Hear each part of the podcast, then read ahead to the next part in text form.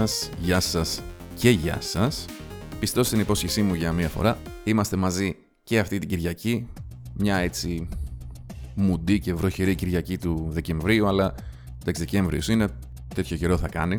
Ας υπάρχει και κάτι σταθερό σε αυτόν τον πολύ παράξενο και λίγο ηλίθιο χρόνο. Χωρίς το λίγο. Τι λέτε, κάνετε. Ελπίζω να παρατηρείτε μια διαφορά στον ήχο σήμερα, γιατί μετά από πολλές προσπάθειες να φτιάξω το Blue Yeti, το οποίο όλο και χαλούσε, ξανά και ξανά, κάπου λέω δε μας γαμάς και εσύ ρε φίλε. Και κάπου είχα βαρεθεί να ηχογραφώ με το μικρόφωνο του λάπτοπ, γιατί δεν είναι και ότι καλύτερο. Και κάπου είπα για να πάρω ένα τοχικό Behringer μικρόφωνο, να κάνουμε λίγο τη δουλειά μας. Τέλος πάντων, αρκετά με αυτά. Κάτι που ήθελα να πω στο προηγούμενο επεισόδιο και η αλήθεια είναι το ξέχασα, ήταν ότι ναι, μεν δεν έβγαζα επεισόδια γιατί εντάξει, δεν είχα χρόνο, μετά ήμουν πάρα πολύ κουρασμένος από την καλοκαιρινή σεζόν κουλουπού, αλλά μετά ήταν και το άλλο. Δεν πολυπαίζω fighting τα τελευταία κοντά 2 χρόνια. Δηλαδή, τον τελευταίο 1 χρόνο, ακριβώς 12 μήνες, από όταν έφυγα από το παλιό μου το σπίτι στην Αθήνα και μετά περιδιαβαίνω τον κόσμο σαν να είμαι κάποιο τραγούδι των Metallica. Ποιο ήταν το... Άμα θυμηθείτε, γράψτε στα comments, βαριέμαι το κοιτάξω. Γιατί όχι τίποτα άλλο, δεν είναι ότι εγώ μόνο περιδιαβαίνω τον κόσμο, είναι γιατί τους τελευταίους 12 μήνες έχουμε συνεχώς lockdown, όπου ποιο να παίξεις και πού. Μόνο το καλοκαίρι έτσι ήταν λίγο καλύτερα τα πράγματα, είχαμε μαζευτεί κάποια στιγμή στην Αθήνα και παίξαμε CVS2, μισή δεινόσαυροι.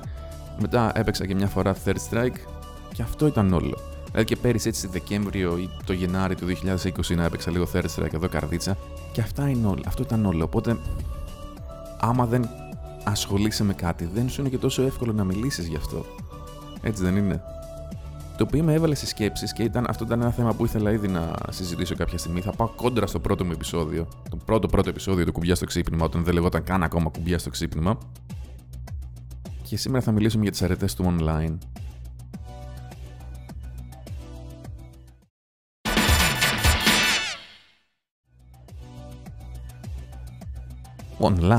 Online.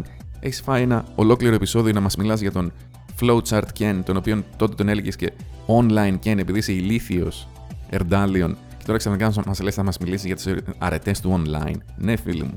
Ναι, γιατί κάποια στιγμή ήταν 2019, νομίζω, όταν άρχισα να σκέφτομαι ότι. Βασικά, εγώ πάνω σήμερα και μετά, από το 2013 και μετά, άρχισα να μην μπορώ να παίζω τόσο efficiently στα fighting. Δεν ξέρω γιατί. Δεν ήξερα. Βασικά, ακόμα δεν ξέρω γιατί, αλλά έχω μια μικρή αίσθηση γιατί. Δεν έπαιζα καλά. Δηλαδή, δεν ήμουν συγκεντρωμένος, έκανα βλακίες. Μια στο τόσο θα έπαιζα καλά. Αλλά δηλαδή, παιδαριώδη λάθη που οποιοδήποτε έχει παίξει, ξέρω εγώ, 6 μήνες δεν θα έπρεπε να κάνει. Και αυτό ήταν επειδή και τότε το 2013 έμενα καρδίτσα, ξέρω εγώ. Και δεν είχα άτομα να παίζω.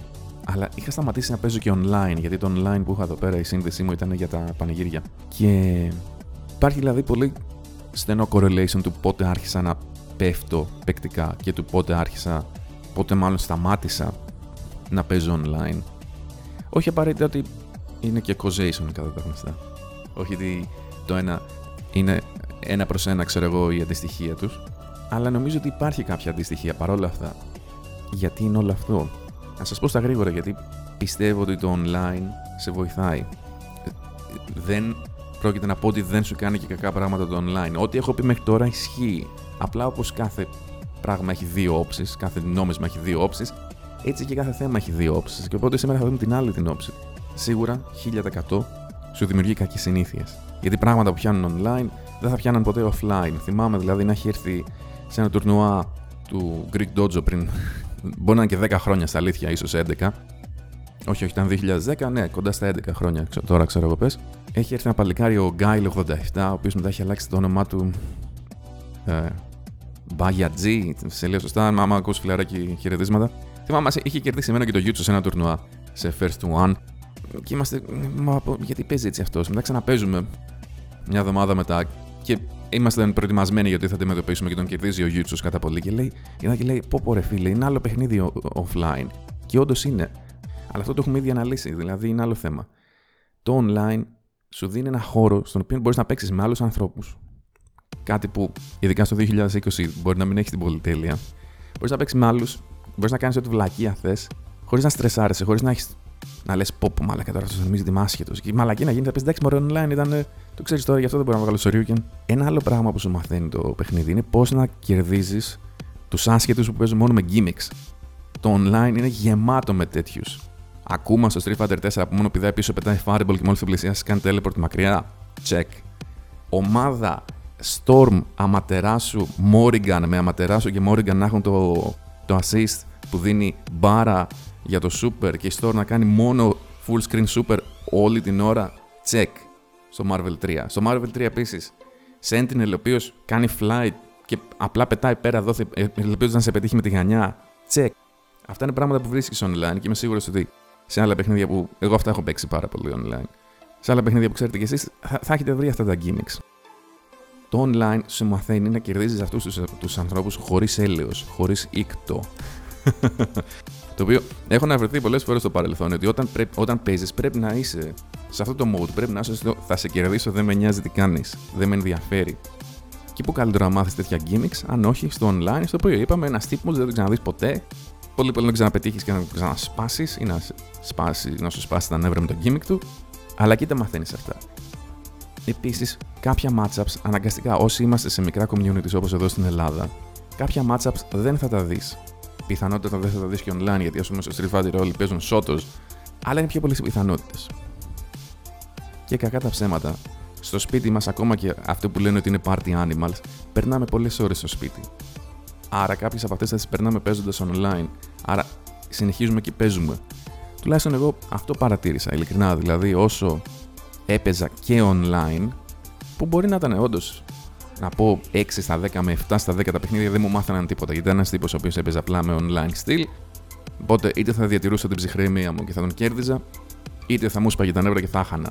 Πάλι Street Fighter 4, θυμάμαι ένα παιχνίδι να έχει τόσο πολύ lag, να έχω μπλάνκα για κάποιο λόγο. Να παίζει ο άλλος Ken, να κάνει jump in, να μην μπορώ να κάνω anti-air, να κάνω αμυνάκι, μετά να κάνει scoop up. Και να είναι τόσο πολύ το lag που εγώ να μην μπορώ να αντιδράσω και να ξανακάνει jump in και σκούπα. Και ήταν αυτό συνέχεια μέχρι να τελειώσει ο χρόνος, δηλαδή ένας εμετός.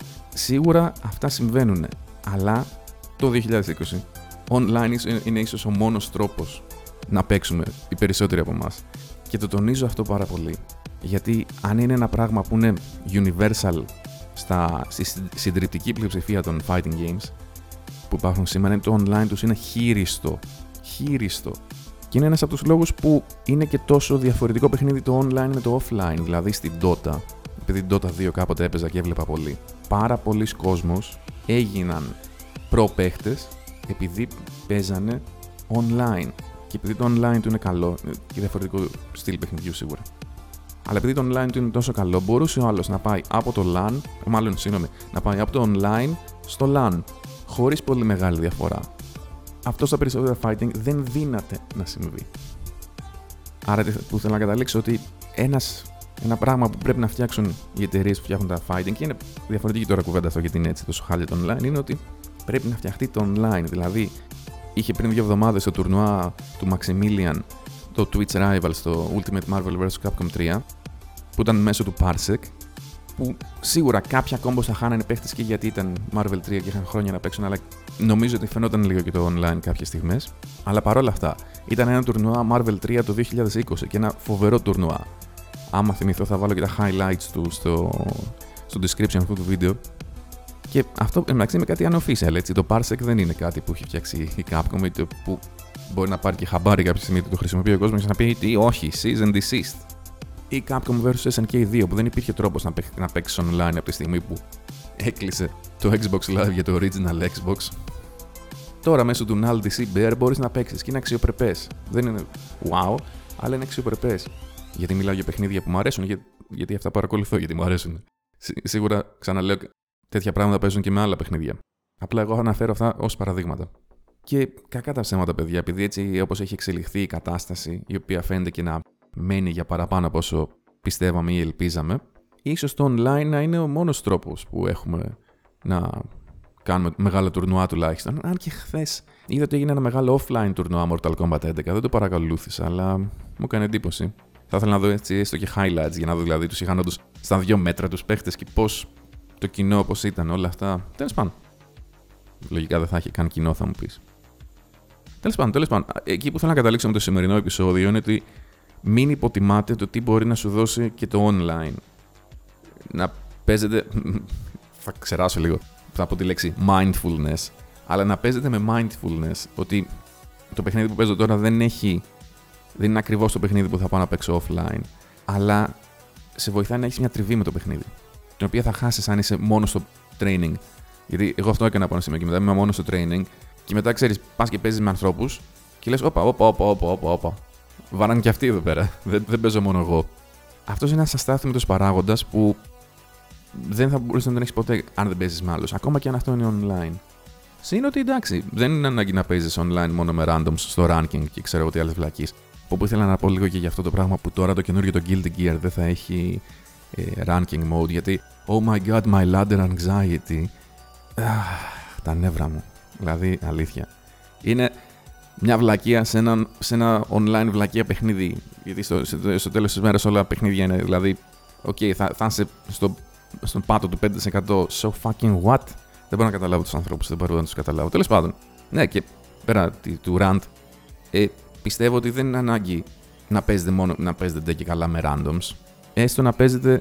Κάποτε οργανωνόμασταν του Street Fighter 4, φτιάχαμε ένα lobby και παίζαμε έτσι 4-5 άτομα, ξέρω εγώ. Έστω αυτό, αν γίνεται, σε κρατάει σε επαφή, σε κρατάει να έχεις τριβή με το παιχνίδι και να θυμάσαι τα ins and outs που λέμε στο χωριό μου. Ή να θυμάσαι, ξέρεις, του χαρακτήρα σου. Ότι πάλι θα χρησιμοποιήσω δικό μου παράδειγμα, γιατί μου είναι πιο εύκολο. Ότι η Rose, αν έκανες κάτω δυνατή μπουνιά, η X-Fireball, FADC, στους περισσότερους χαρακτήρες μπορούσες να κάνεις κάτω δυνατή μπουνιά πάλι σε δυνατό drill, σε μικρό drill. Αλλά στους shottos έπρεπε να κάνεις όρθια δυνατή μπουνιά. Γιατί λόγω περίεργου hurtbox. Αυτό, αν έχεις καιρό να παίξεις, ακόμα και αν παίζεις μόνο στο training mode, είναι κάτι που θα το ξεχάσεις. Αν παίξεις με άλλο άνθρωπο, θα σου ξαναρθεί. Έστω κι αν είναι online. Well, I got the picture. Αυτά και για το σημερινό το επεισόδιο. Να πω την αλήθεια, ήθελα να ήταν λίγο πιο coherent, να ήταν λίγο πιο πολύ δομημένο το σημερινό επεισόδιο. Δεν το κατάφερα, αλλά είπαμε, όπως και αν δεν παίζεις ένα παιχνίδι το ξεχνάς, έτσι, και άμα έχεις καιρό να κάνεις podcast, ξεχνάς λίγο τα βασικά.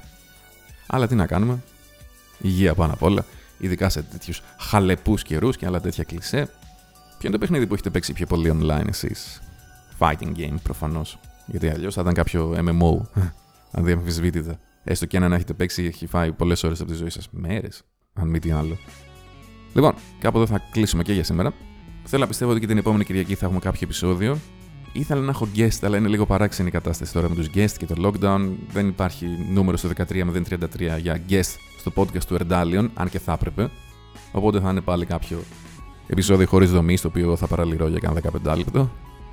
Παρ' όλα αυτά, θα ήθελα να ευχαριστήσω όσους και όσες με ακούσατε για σήμερα.